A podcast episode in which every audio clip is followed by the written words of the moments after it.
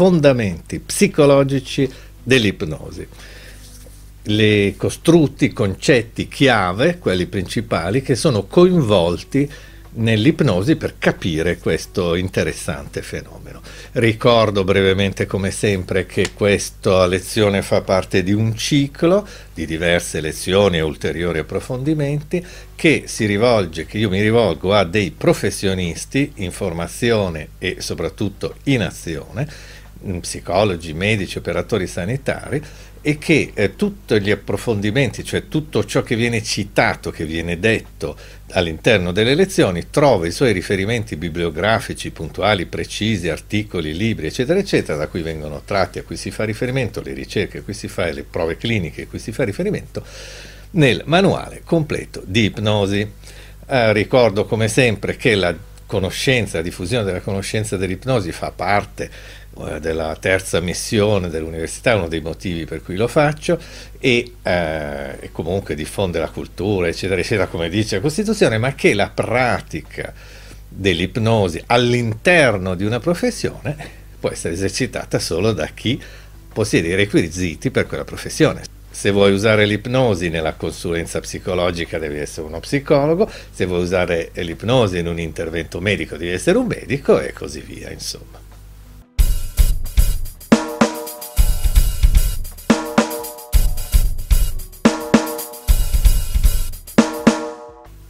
Vediamo dunque i fondamenti psicologici dell'ipnosi.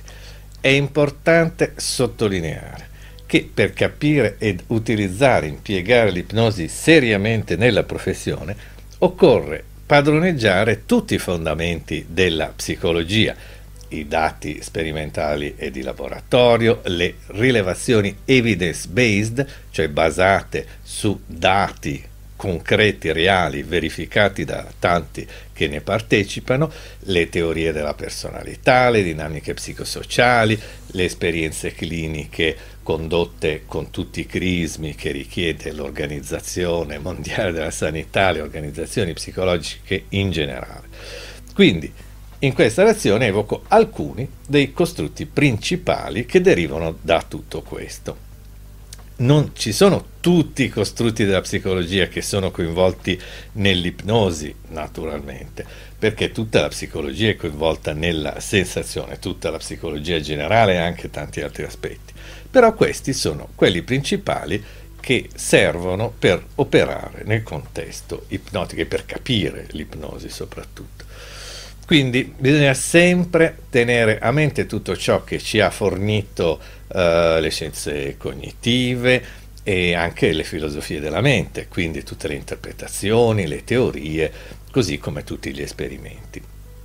Anche perché l'esperienza ipnotica coinvolge tutte le funzioni della mente, ma proprio tutte, quindi processi sensoriali, percezioni, rappresentazioni, memoria, linguaggio, pensiero, motivazione, emozione, apprendimento, condizionamento, fasi dello sviluppo psicologico, temi come lo stress, le patologie, le fasi dello sviluppo, eh, la personalità, le influenze sociali, eccetera, eccetera.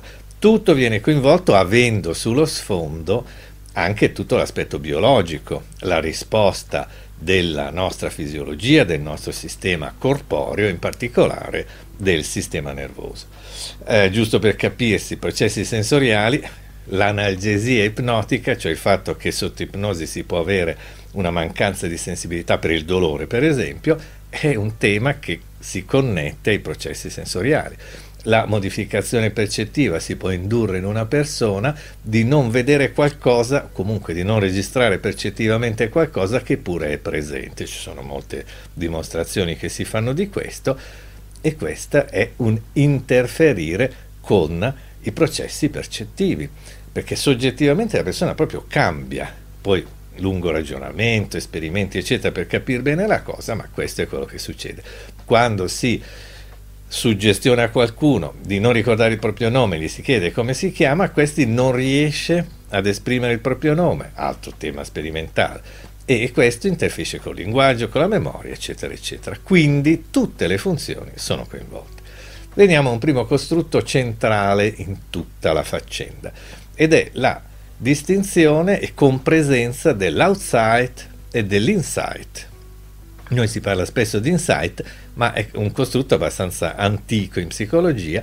E eh, cosa ci dice questo, questa cosa? Che nella nostra vita, sempre, quando dormiamo e quando siamo svegli, in qualsiasi attitudine di coscienza ci troviamo, noi siamo costantemente eh, online, in un certo senso, subiamo o riceviamo continuamente dei flussi informativi e, se vogliamo, di coscienza da due fonti molto diverse tra di loro. Cioè, da una parte abbiamo il mondo esterno, cioè tutto ciò che ci sta intorno, quindi la percezione o visione esteriore, l'out-sight. Sight è la vista, quindi la vista è di fuori. Si dice vista perché è il canale percettivo forse principale nel, negli esseri umani, e quindi di solito, ma si intende tutte le fonti percettive, quindi udito, eccetera. Quindi l'out-sight, quello che mi arriva da fuori. Dall'altra parte c'è il mondo interno, cioè tutte quelle che sono le rappresentazioni e, e quindi anche visioni in certo modo intime. Se io penso al volto di mia madre e, e sto andando a raccogliere una rappresentazione interna, se mi volto e vedo mia madre, purtroppo non c'è, ma insomma ci fosse, vedrei, se vedo quello che vedo in questo momento come fatto esterno, ho una percezione, non una visione interna. Quindi ho un outside, se vedo, se tu stai guardando questo video, vedi me, ma se pensi per un attimo anche tu al volto di tua madre, hai una rappresentazione interna. Questi due canali costantemente sono presenti in noi, si fondono continuamente, non possiamo staccarne uno, comunque anche mentre dormiamo, perché anche a occhi chiusi la retina funziona, così tutto il sistema percettivo. Quindi in qualsiasi momento quello che per noi è la realtà, per ciascuno di noi è la sua realtà, è il prodotto di queste due dimensioni che si integrano tra di loro. Quindi stimoli ambientali dagli organi di senso e tutte le elaborazioni psicologiche interiori che vengono dalla mente sostanzialmente. Aggiungiamo dunque, che è un'estensione di questo tema, che noi viviamo sempre, da, da quando nasciamo fino alla morte, dentro a due mondi contemporaneamente, due ambienti contemporaneamente. Un ambiente fisico, che sarebbero gli oggetti presenti materialmente all'esterno di noi, e un ambiente psicologico, che sono gli oggetti presenti mentalmente all'interno di noi. Su questo si può procedere a lungo. Io tengo il corso di psicologia generale, vieni a seguire il corso, ma insomma è lungo da spiegare, ma per capirsi in poche parole, io quando vedo qualcosa all'esterno, io, tu, ciascuno di noi naturalmente, quando vedo qualcosa all'esterno, in realtà me lo rappresento all'interno, non ho nessun contatto diretto con, in questo momento poniamo il video del device con cui stai guardando questa lezione, non, non lo tocchi, anche se lo tocchi non è dal tatto che ricavi questa percezione, per cui me li rappresento interiormente sulla base di stimoli esterni. Questo è quella cosa così affascinante della percezione, così difficile da cogliere. Da una parte viene detto anche l'ambiente geografico, cioè quello che sta fuori, e l'ambiente dall'altra parte comportamentale, che invece è quello all'interno del quale mi muovo. Infatti ciascuno di noi, tutti noi, viviamo, esistiamo nel nostro mondo fisico. Se sei seduto, sei seduto su una sedia ed è fisica, il tuo corpo è fisico, però ci comportiamo nel mondo psicologico. Io bevo questo liquido nella tazza perché penso che sia a temperatura giusta, se scotta lo percepisco come che scotta, bevo, mi tuffo in, grande problema nel caso dell'ambiente, mi tuffo in questa bellissima acqua trasparente che magari è piena di piombo e quindi mi avvelena, infatti morti tutti i microrganismi e quindi è limpidissima. Soggettivamente agisco nel mio mondo psicologico, ma soggettivo-oggettivo è una convenzione che nasconde un po' il fatto che io agisco nel mondo psicologico. Cioè è chiaro che se penso che dietro l'angolo non c'è niente, esco, se dietro l'angolo c'è uno che mi spara, eh, muoio, se so che dietro, poniamo che mi prenda, se so che dietro l'angolo c'è, prima di girare non giro e evito questa cosa, vivo nel mio mondo psicologico, e su questo agisco. Credo di poter frenare in pochi metri, ma o perché sono ubriaco o perché non lo calcolo bene, invece ci vogliono più metri di quelli che mi eh, tengono a distanza da quello davanti, li vado a sbattere dentro. Quindi bisogna sempre stare attenti a questo tema. Ora, la psicotecnica suggestiva, ipnotica, non è in grado di cambiare il mondo fisico, è piuttosto ovvio questo dato, però può influire significativamente nel riorganizzare, in certo modo, nel modificare il mondo psicologico.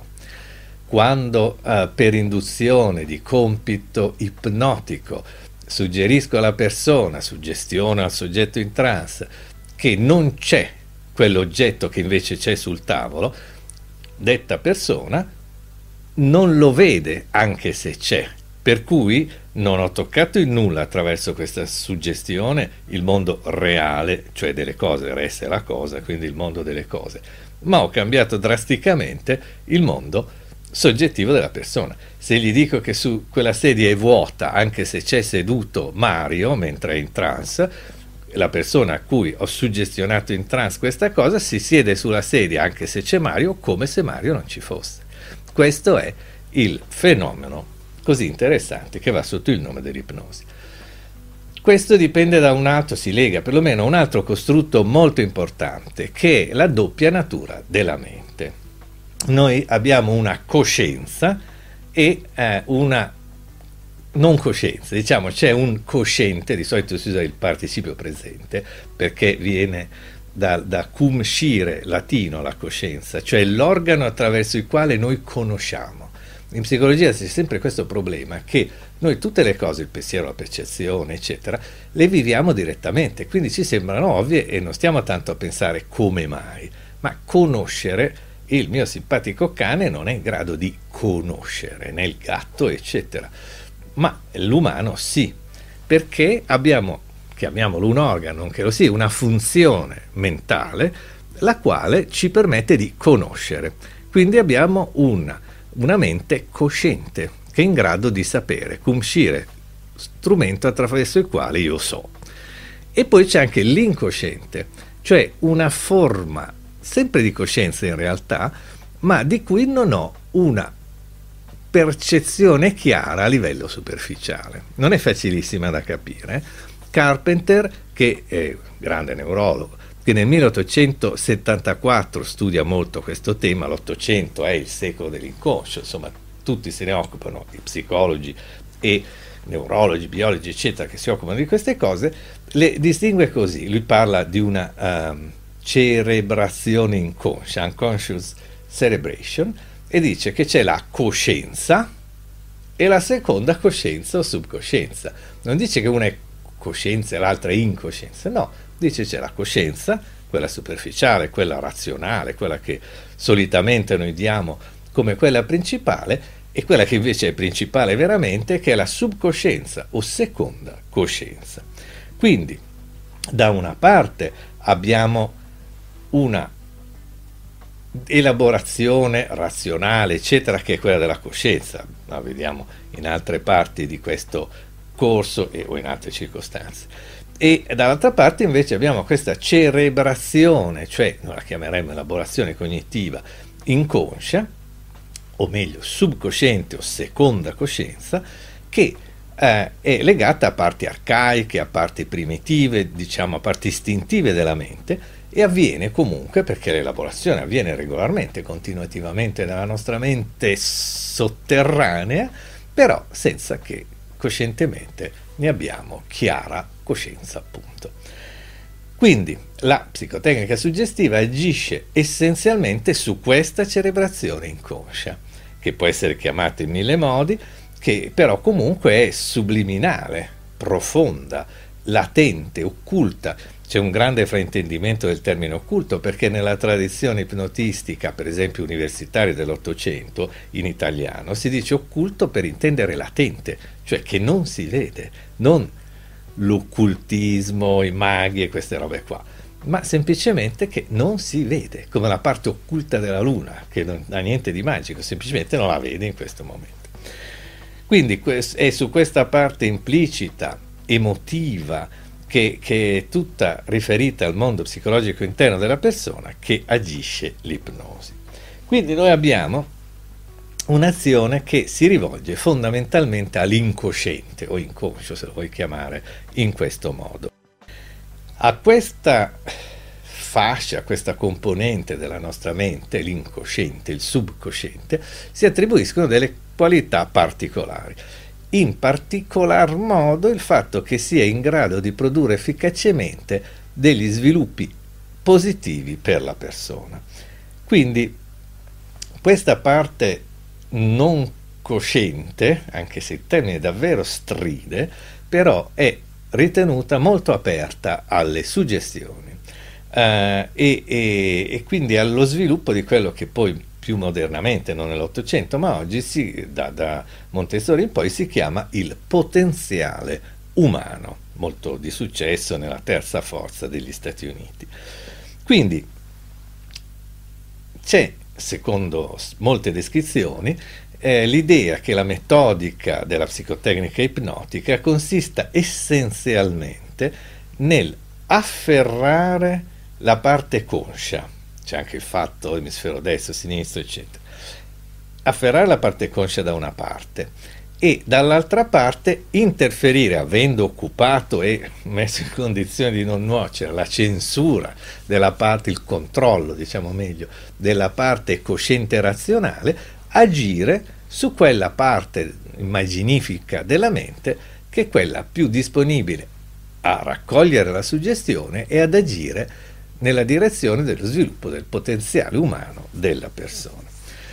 Un altro concetto che ci viene in aiuto descrivendo l'ipnosi è un concetto molto moderno che non mi sembra eh, il suo autore, che è Kahneman, premio Nobel, psicologo assolutamente, eh, come me, insegna psicologia generale all'università, ma eh, gli hanno dato un premio Nobel per l'economia, d'altronde non c'è il premio Nobel per la psicologia, quindi si prende quel che c'è, ma è, è assolutamente uno psicologo cognitivo generalista, eccetera. Allora, lui distingue tra il pensiero veloce e il pensiero lento. Il pensiero veloce è quello delle fast decision, che conclude rapidamente, quello tac tac tac, per cui uno è attivo, leggero, è coinvolto subito nelle cose, è, è quotidiano, intuitivo, risponde immediatamente.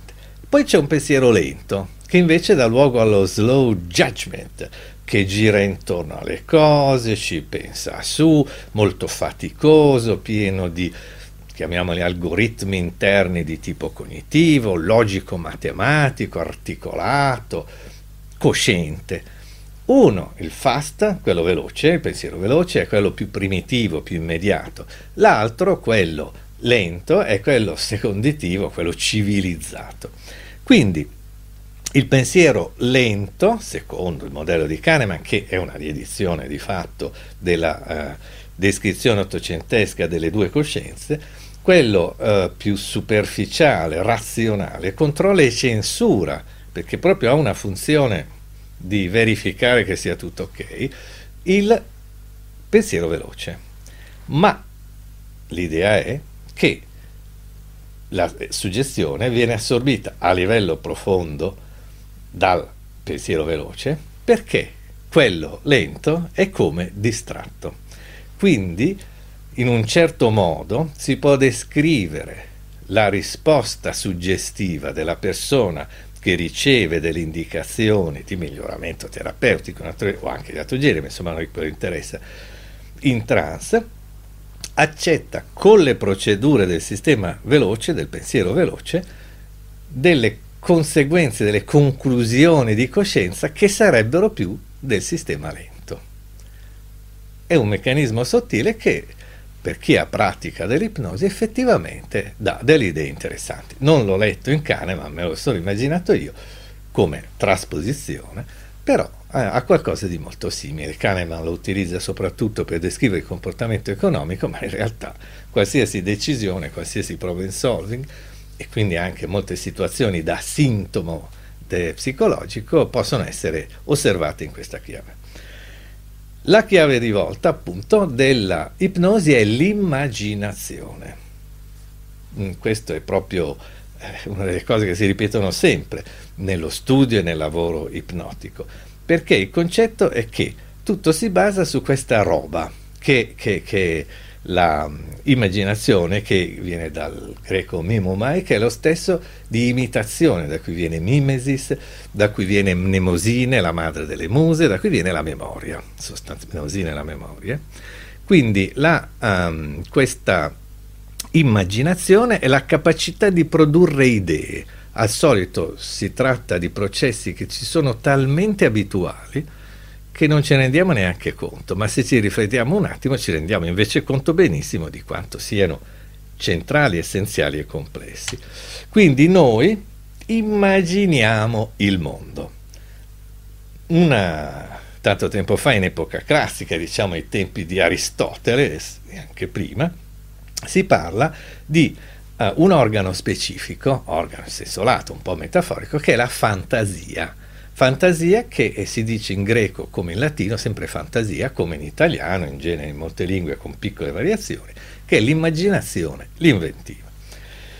Eh, Baumgarten, uno dei primi autori psicologici sistematici, che pubblica eh, un suo manuale molto interessante che chiama Metafisica, intende appunto esattamente la psicologia, cioè non la fisica materiale, ma la osservazione della fisica, cioè la psicologia o metafisica, del millesettecentotrentanove, lo pubblica, la chiama, questo anche a proposito dell'idea strana per cui la psicologia scientifica sarebbe nata fino all'Ottocento, la chiama vis representativa, scrive in latino, o comunque usa spesso termini latini, e la chiama vis representativa, la capacità di ripresentare.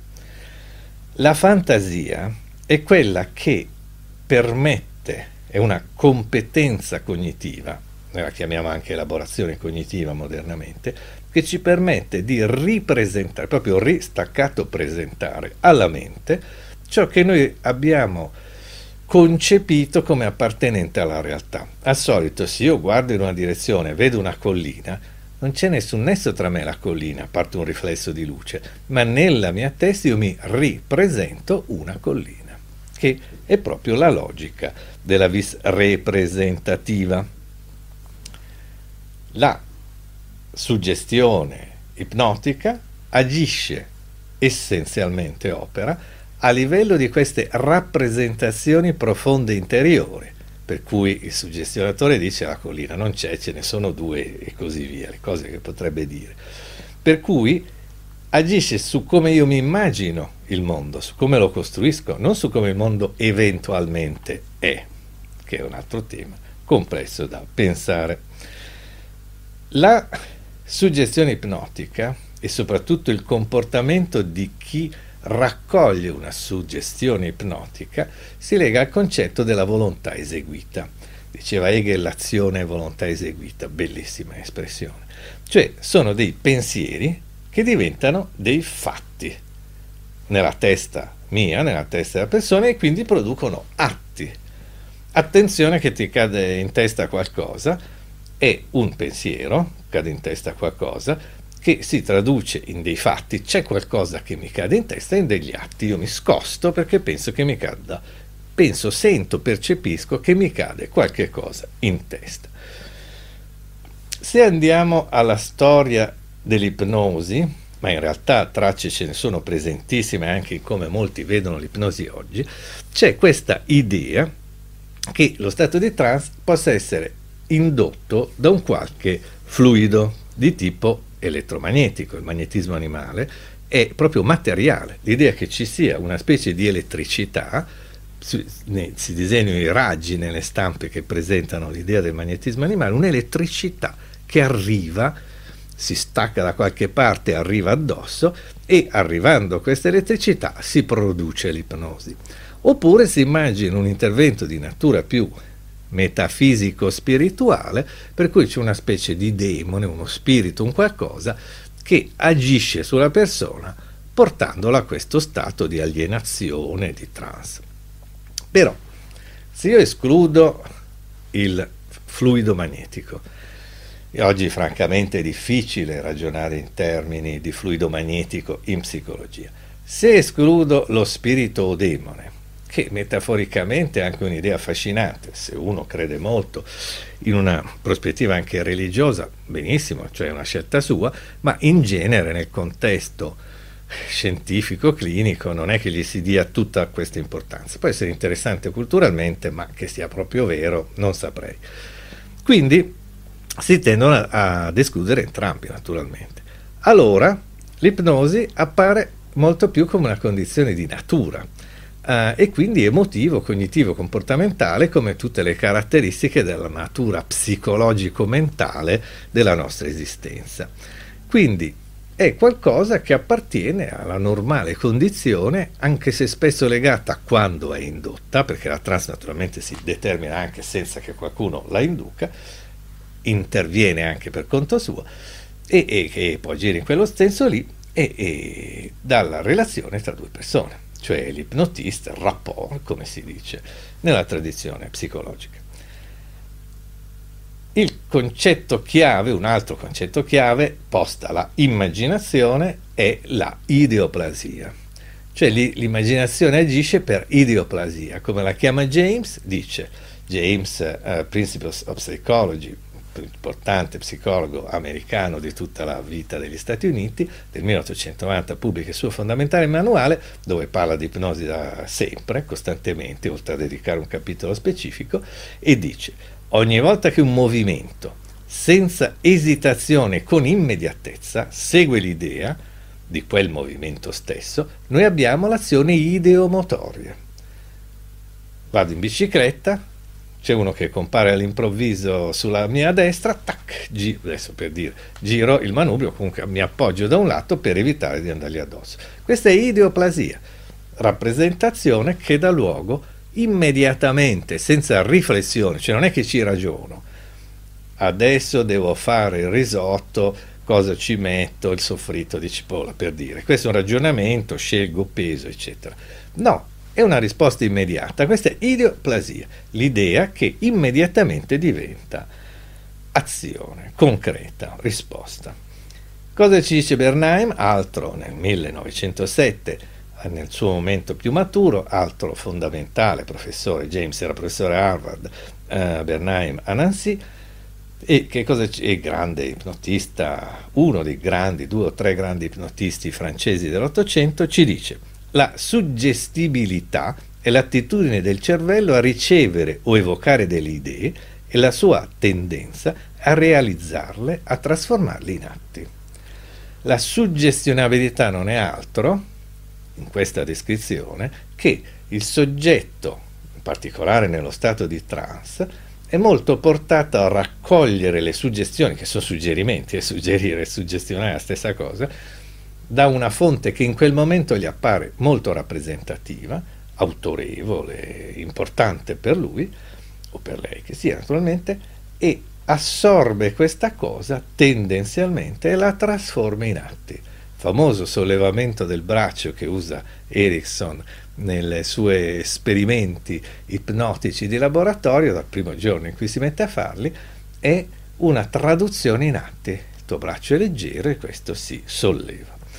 Eh, è curioso che Faraday e Carpenter, grande fisico Faraday, insomma, la, tante cose ha fatto Faraday, leggi, eccetera, eccetera, grande fisico, e Carpenter, grande neurologo, entrambi pubblicano curiosamente nel milleottocentocinquantatré delle elaborazioni basate su esperimenti in cui mostrano un tema che allora era molto rilevante, cioè le sedute spiritiche, chiamiamole, cioè la possibilità di avere delle reazioni motorie, chiamiamole parlare con gli spiriti, per quello che dicevano le persone, dimostrano come queste, empiricamente, come queste dipendono da movimenti inconsapevoli, ideoplasia, che le persone mettono in atto senza accorgersi, ma che agiscono veramente.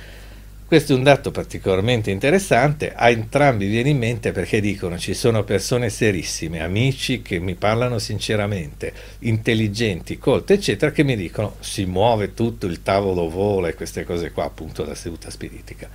Perché lo dicono? Io sono convinto, pensa Faraday, piuttosto che Carpenter, che sono in buona fede. E allora perché lo dicono? Perché non si accorgono. Sono loro che muovono il tavolo, che muovono la planchette, eccetera, eccetera, della Ouija, E, e però non se ne rendono conto. Provare per credere non sembra, sembra che si muova da sola, ma in realtà è, è, sei tu che la muovi.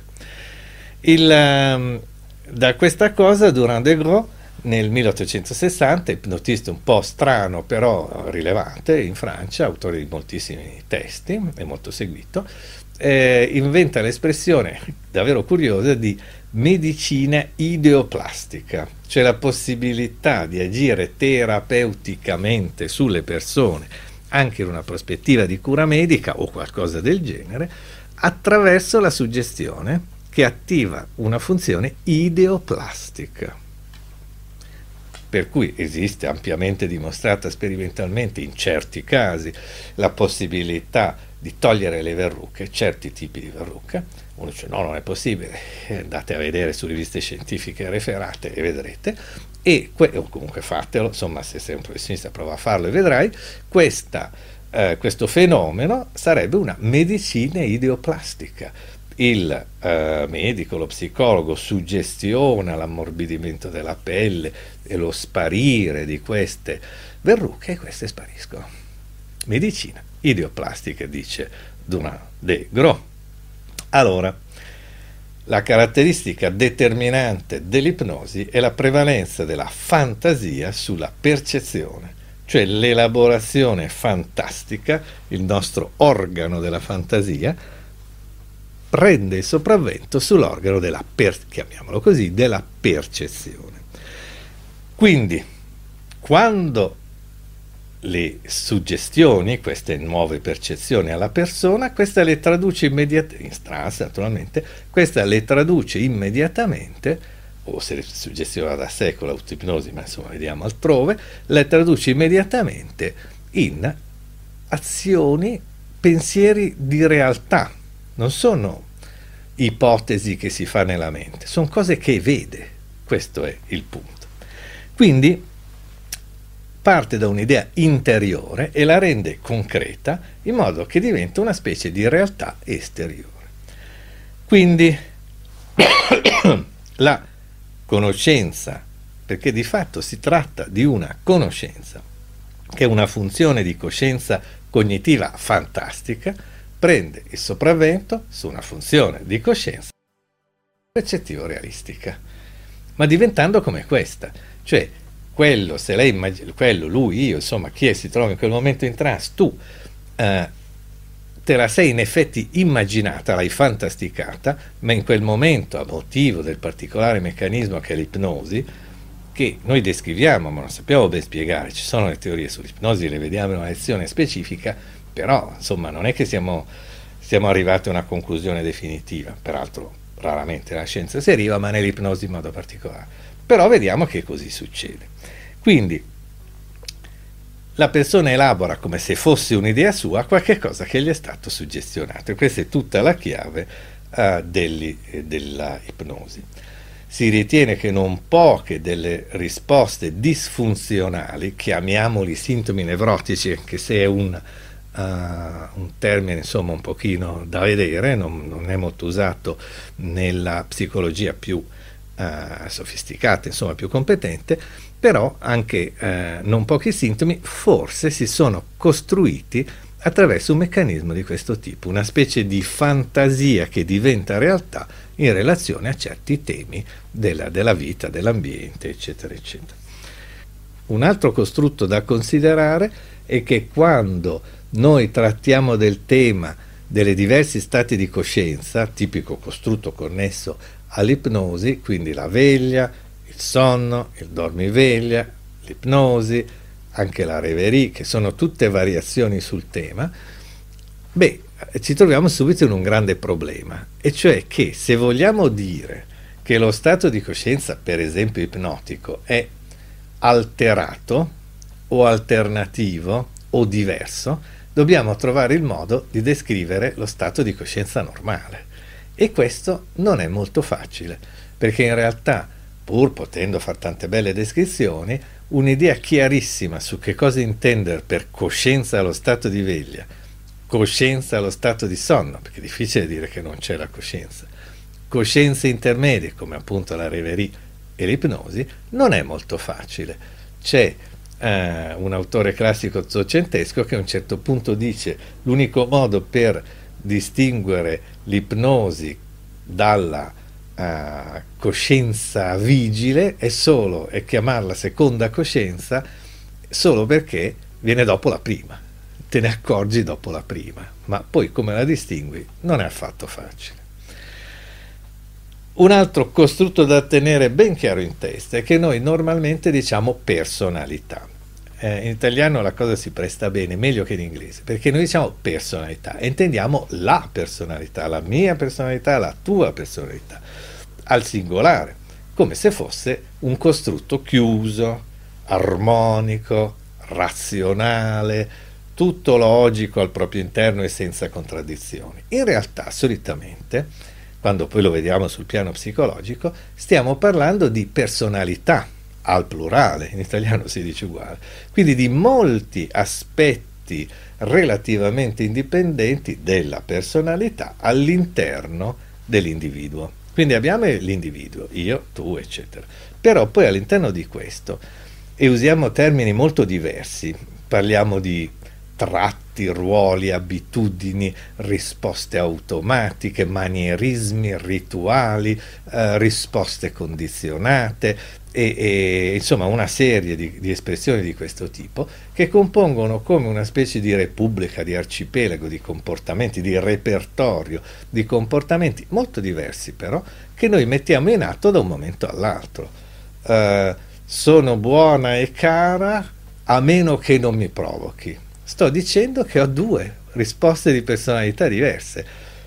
Normalmente sono buono e caro, diciamo, e bisogna vedere poi cosa si intende, ma questo è, ma se succedono certe cose, tac, ti si innesta come un passaggio, entra un altro registro, cioè fondamentalmente un'altra personalità. Vado ehm, a casa eh, come papà dei bambini, è un tipo di comportamento. Vado in guerra come, speriamo di no naturalmente, ma come combattente eh, marine all'attacco è un tutt'altro tipo di comportamento, ma sono sempre io. Sono parti di me che potrebbero facilmente essere considerate come delle sub-personalità.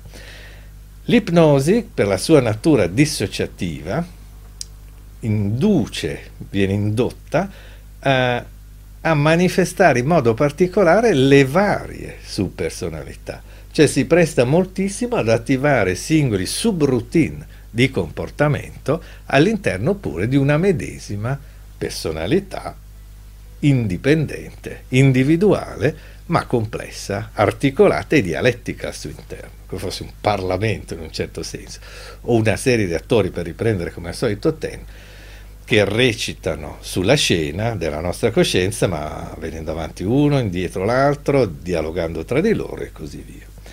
Quindi, altro costrutto centrale per la psicologia, in effetti tutta, e che è particolarmente rilevante nel caso dell'ipnosi e della suggestione. Quindi, l'associazione. L'associazione è il costrutto di base della psicologia. Praticamente tutta la psicologia deriva Dalla, nasce più o meno nel Seicento con quelli che si chiamano gli, ass- gli associazionisti inglesi o anche scozzesi, i quali, ne parlava anche Aristotele chiaramente delle associazioni, ma ci ricordano che tutto il nostro pensiero si basa sull'aggancio associativo di concetti. Anche la linguistica è tutta basata, la semiotica, la semiosi infinita, eccetera eccetera, è tutta basata su questo tipo di concetto. Le associazioni intervengono a tutti i livelli, mentale, tra le parole per esempio, ma anche tra parole e atti.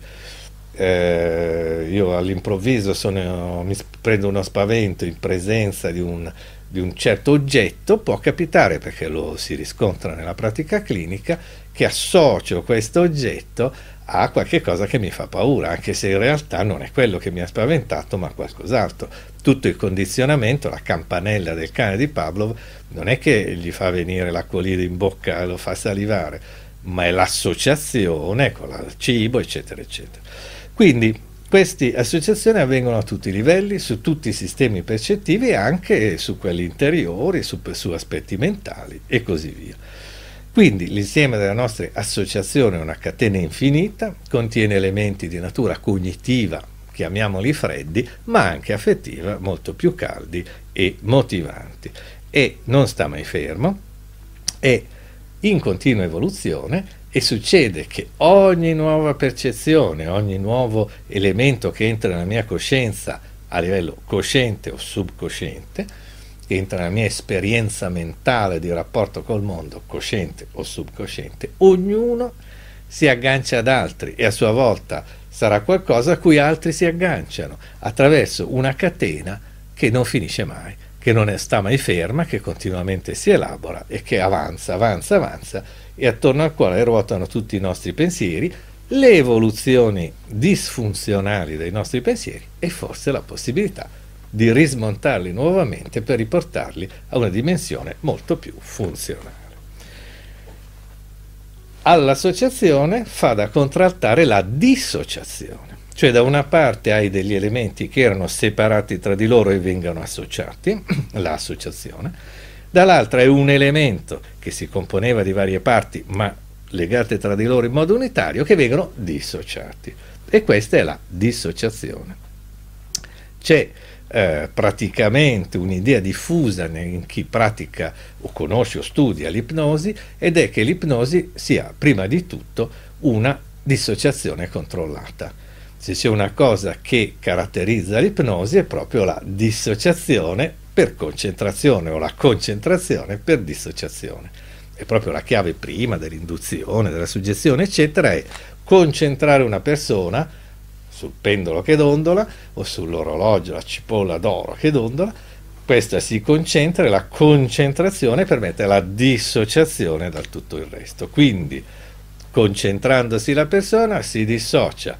Si inserisce, questa è una descrizione un po' meccanica, si inserisce nel pensiero veloce, nel pensiero subcosciente e, o secondario e agisce in un modo diverso che se non ci fosse questo processo. Quindi un'altra lettura di questo meccanismo, molto presente nella clinica ottocentesca ma anche contemporanea, tutto ciò che era nella clinica ottocentesca è assolutamente presente in quella contemporanea, magari sotto altri nomi e con altre firme, anche se si tratta di roba dell'Ottocento, questa um, spesso si sottolinea che il, l'instaurarsi di un sintomo patologico, negativo, disfunzionale, potrebbe essere derivata da uno stato dissociativo momentaneo della persona. Questo in particolare nel caso di disturbi post-traumatici da stress, per esempio, il P T S D, che eh, potrebbe essere che, dato un improvviso stress fortissimo, una bomba che ti esplode davanti per davvero, mentre tu sei in gravissima tensione, ti crea una dissociazione per cui si innesta un meccanismo di tipo disfunzionale a motivo del fatto che tu eri sostanzialmente in trance. Anche questo è un tema molto sottile che si può Uh, ampiamente sviluppare, ma insomma qui questa è un'introduzione, poi approfondire è un'altra storia. Però intanto si capisce un po' meglio il meccanismo ipnotico, anche eventualmente per intervenire. La dissociazione è una condizione assolutamente normale dell'essere umano, noi siamo costantemente in uno stato parzialmente dissociativo. Il concetto è molto semplice, la dissociazione non è altro che l'altra faccia dell'attenzione. Uh, se io mi metto a leggere un libro magari non sento suonare alla porta, non è che spesso poi la dissociazione viene usata malamente a livello dilettantesco, si capisce, per dire che uno è dissociato.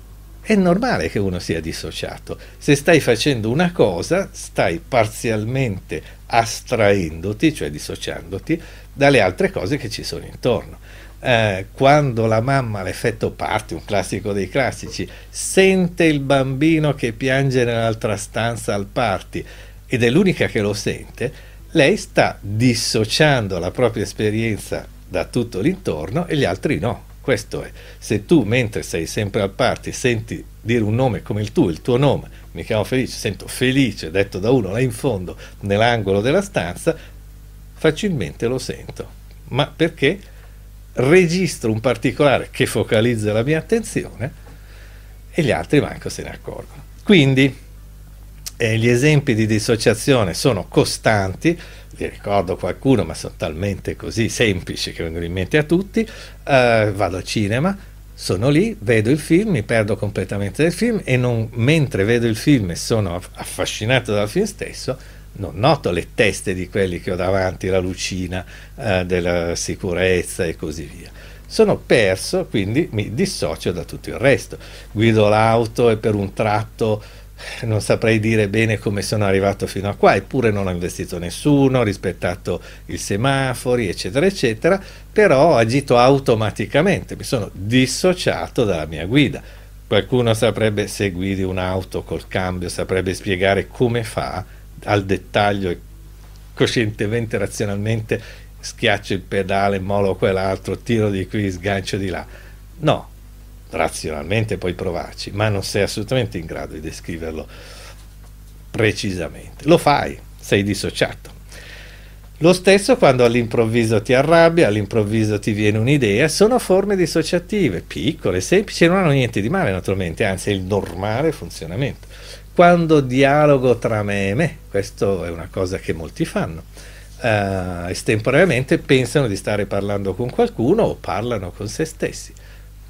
La roba più normale del mondo è una forma dissociativa. Così tutto ciò che va sotto la voce del distrarsi o divertirsi, due espressioni che vogliono dire lo stesso dal latino, uh, detraere o divertere, cioè spostare da una parte o un'altra, in pratica spostare l'attenzione. Oggi mi voglio divertire, stasera sono stanco, ho lavorato, adesso voglio divertirmi, cioè voglio dissociarmi da quelle sensazioni di stress, di fatica, di uffa che è il lavoro, eccetera, eccetera, e voglio invece liberarmi di tutto questo e perdermi in una piacevole situazione, rivolgermi a una sensazione di relax, eccetera, eccetera. Un altro eh, costrutto che potrebbe bene rendere l'idea di tutto ciò è quello delle euristiche cognitive, emotive e comportamentali. Diciamo che questo molto dibattuto, questo tema molto trattato nella psicologia moderna, contemporanea di oggi, è l'idea che noi da un lato abbiamo complessi meccanismi di ragionamento, razionali, eccetera, il pensiero, per usare Kahneman, il pensiero lento, dall'altra parte però abbiamo tutta una serie di modalità semiautomatiche che mettiamo in atto, le euristiche, più semplici, più veloci, più rapide, che ci aiutano In, nelle soluzioni della vita quotidiana. Non è che possiamo ogni volta stare a fare tutti i ragionamenti dell'universo.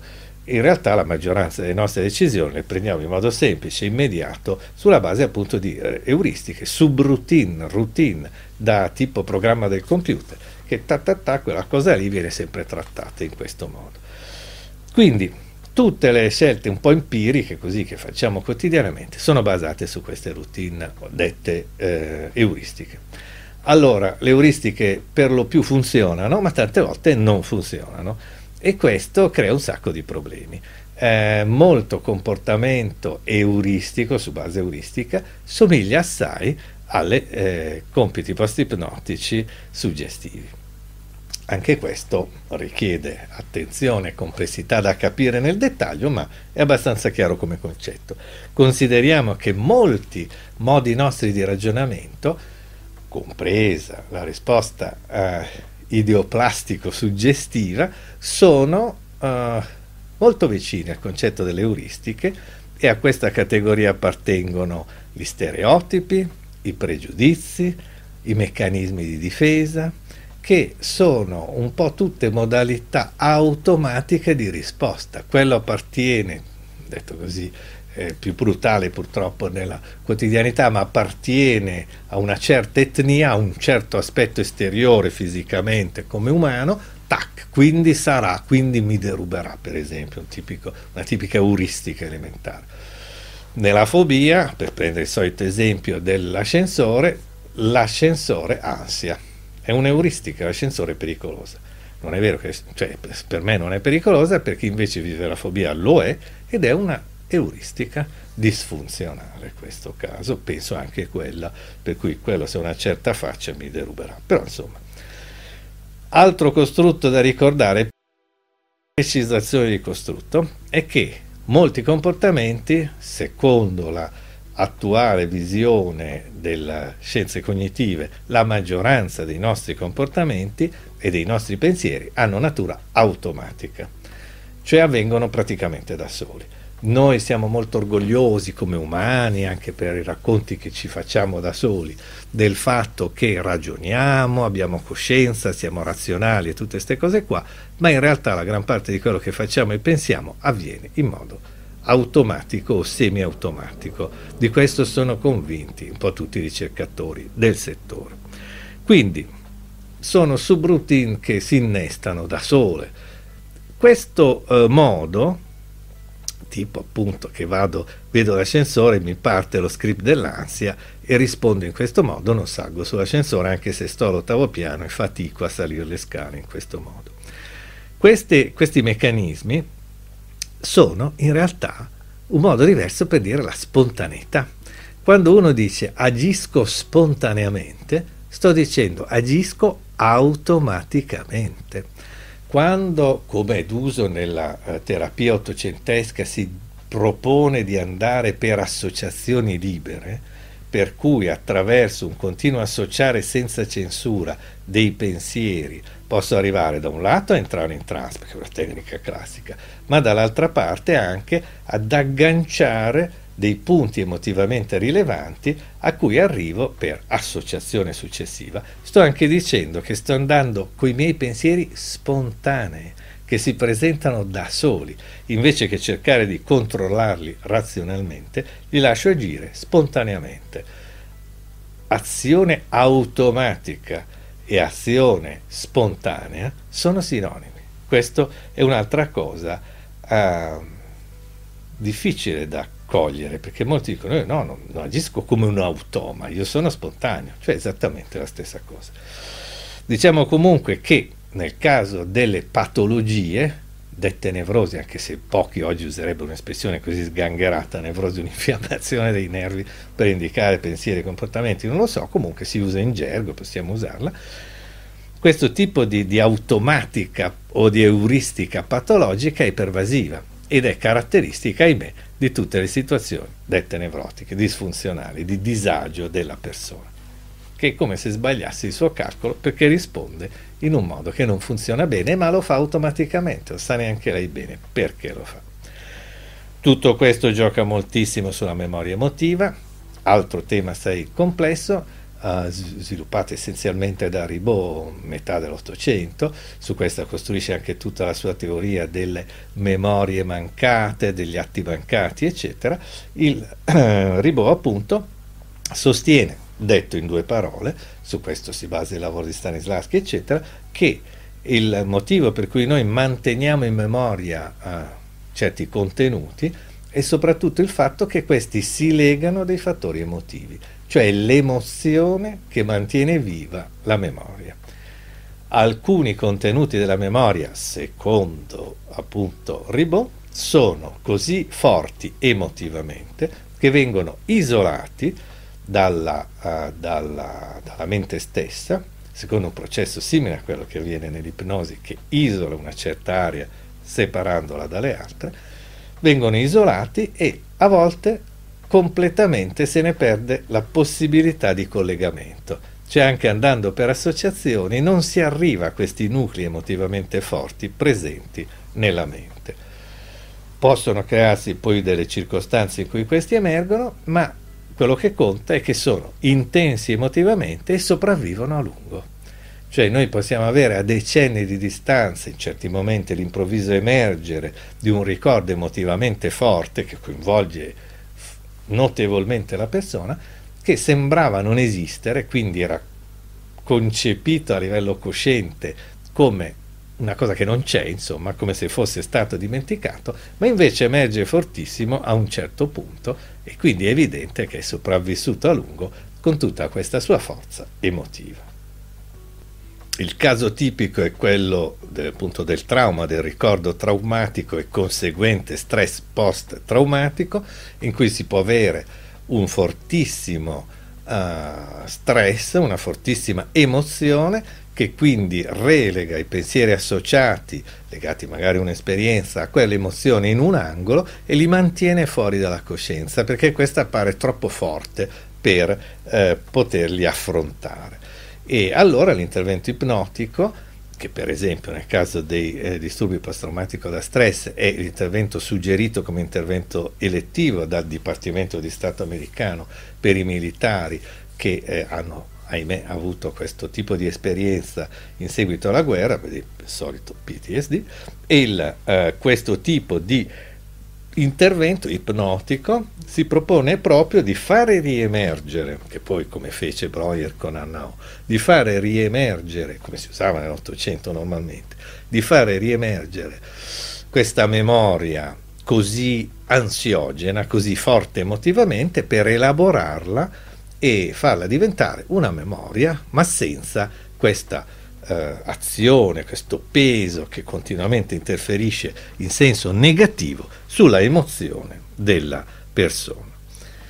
Eh, diciamo che molti automatismi disfunzionali, chiamiamoli processi patologici, sembrano essere legati a un meccanismo di questo tipo. C'è una bellissima, ne ho dedicato anche una specifica scheda che si può vedere, ricerca di Erickson, Milton Erickson del millenovecentotrentanove, quando è a Wisconsin-Madison all'università, come, come studioso, come ricercatore eh, di psicologia a medicina, che eh, produce artificialmente in laboratorio praticamente tutte le possibili nevrosi, merita veramente andarlo a vedere questo articolo, attraverso l'ipnosi, perché il suo obiettivo è di far vedere come una serie di comportamenti che vengono considerati nevrotico-patologici probabilmente è legata a qualche meccanismo dissociativo che potrebbe, eh, secondo, una volta che l'hai capito, secondo un processo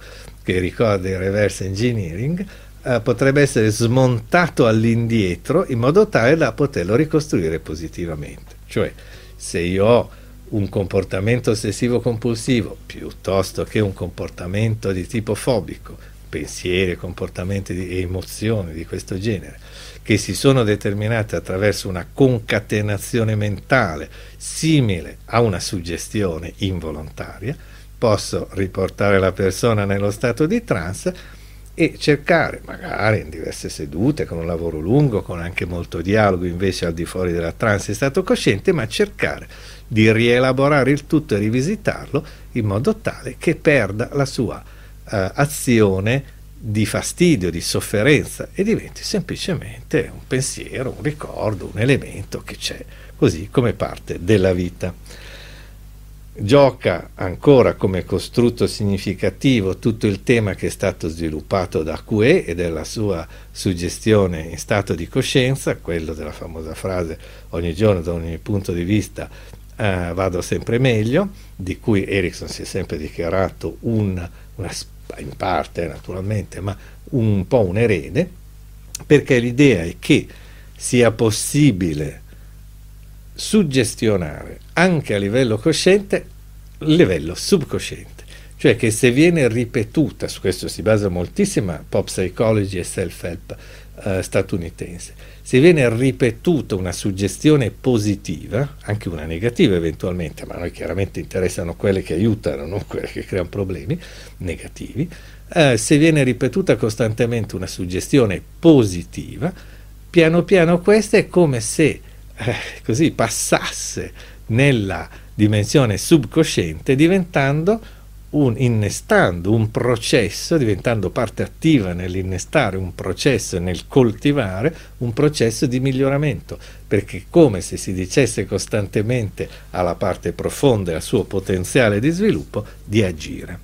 Il concetto ericksoniano, che si traduce in una specie di frase che eh, il tuo inconscio sa e risolve, per cui spesso Erickson non suggestiona di eh, fare una certa cosa o un certo contenuto mentale, ma suggestiona soltanto di lasciare che il tuo inconscio trovi la soluzione perché lui la conosce, è derivato da questa idea del potenziale umano interno che, opportunamente stimolato, troverà da sé la sua soluzione. È un classico dei classici. Eh, da questo punto di vista il, eh, la suggestione ipnotica in parte è un attivatore della eh, natura medica, come la chiamavano i latini, detta così sembra italiano ma è latino, cioè eh, la natura che ha una capacità medica, medica è un aggettivo della natura. Quindi eh, la natura è in grado di curare le persone, viene anche chiamata vis medicatrix nature, cioè la capacità della natura di guarire. Lo stesso Ippocrate diceva che il medico prima di tutto accompagna, spinge, dà forza alla vis medicatrix natura in modo tale che sia la natura stessa a guarire la persona. Eh, anche altro fa chiaramente il medico, ma questa è una componente molto forte, spesso ha questa dimensione. Quindi l'idea è che la suggestione, almeno in parte, a volte con delle indicazioni precise, a volte con delle suggestioni di carattere più generale, permette, attraverso questa ipnotecnica che proprio attiva la mente, una, un'arte della mente che viene suscitata, per cui la mente stessa al suo interno, la parte subconsciente, tutto il potenziale motivante ed emotivo che noi abbiamo dentro, può trovare la sua soluzione perché viene caldeggiata, viene rinforzata, viene motivata dalla suggestione de, dell'ipno, dell'ipnotista, dello psicologo, del medico, che suggerisce dei passi avanti.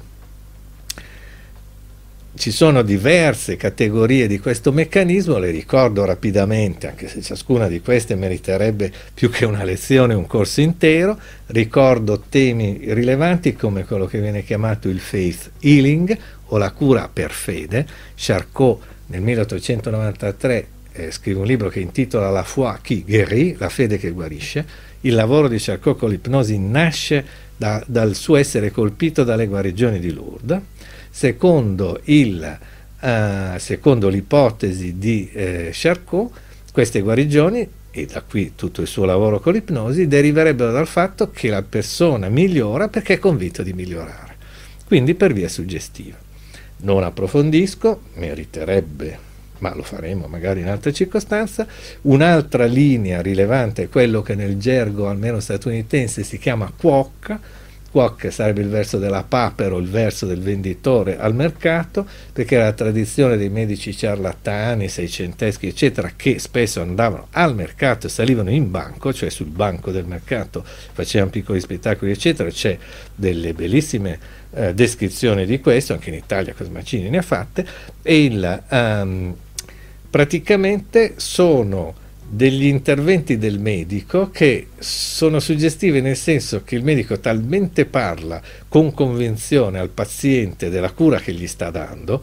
Nel caso del medico ciarlatano classico eh, gli sta dando una cosa che non guarisce nessuno, ma quindi è totalmente di fantasia, ma in altri casi no. Cioè il buon medico, io vengo da una famiglia di medici plurisecolari e so benissimo che al paziente tu gli dici eh, che è lì per tutt'altra cosa, non per una cosa psicologica, ahimè, mi ha lavorato soprattutto a istituti di tumori, insomma, il, e gli dici, forza ragazzo, guarda che qua le cose si possono fare, rischi ce n'è, la cosa è difficile, ma abbiamo sempre la luce della speranza e cose di questo genere, stai suggestionando positivamente, certo male non fa.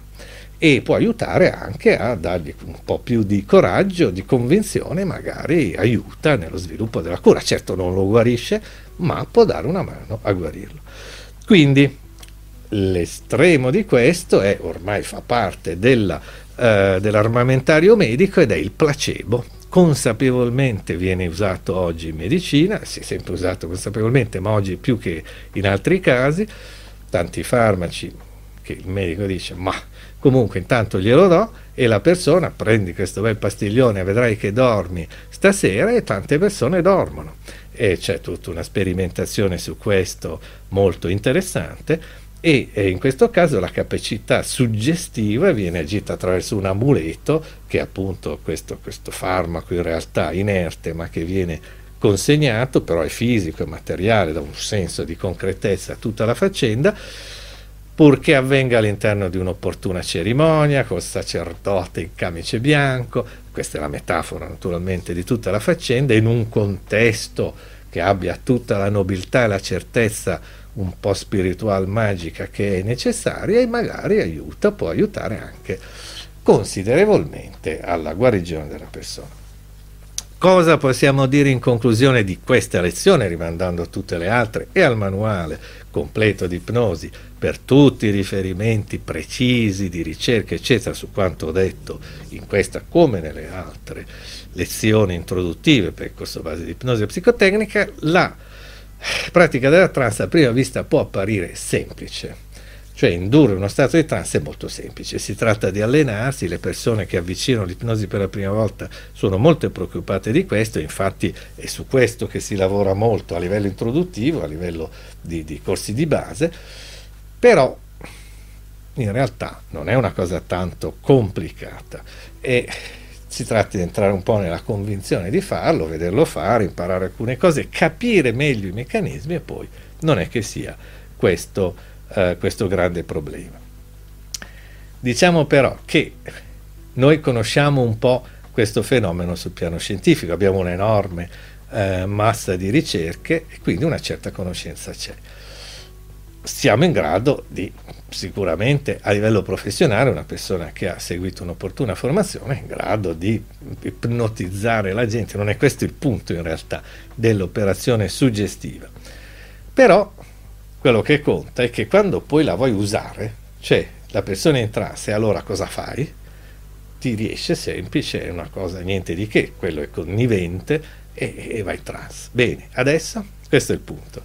Cioè è per questo che devi conoscere, devi studiare, devi avere bene in testa i fondamenti della psicologia connessa alle teorie ipnotiche, tutti i dati della ricerca, perché la trans in se stessa non è sta gran cosa. E il che cosa te ne fai, cioè come agisci suggestivamente attraverso una procedura di consulenza psicologica ben articolata e lucida che ti può portare a grandi risultati. Quindi, come al solito, studiare, studiare e poi ancora studiare, oltre a un'enorme pratica da farsi con supervisori competenti.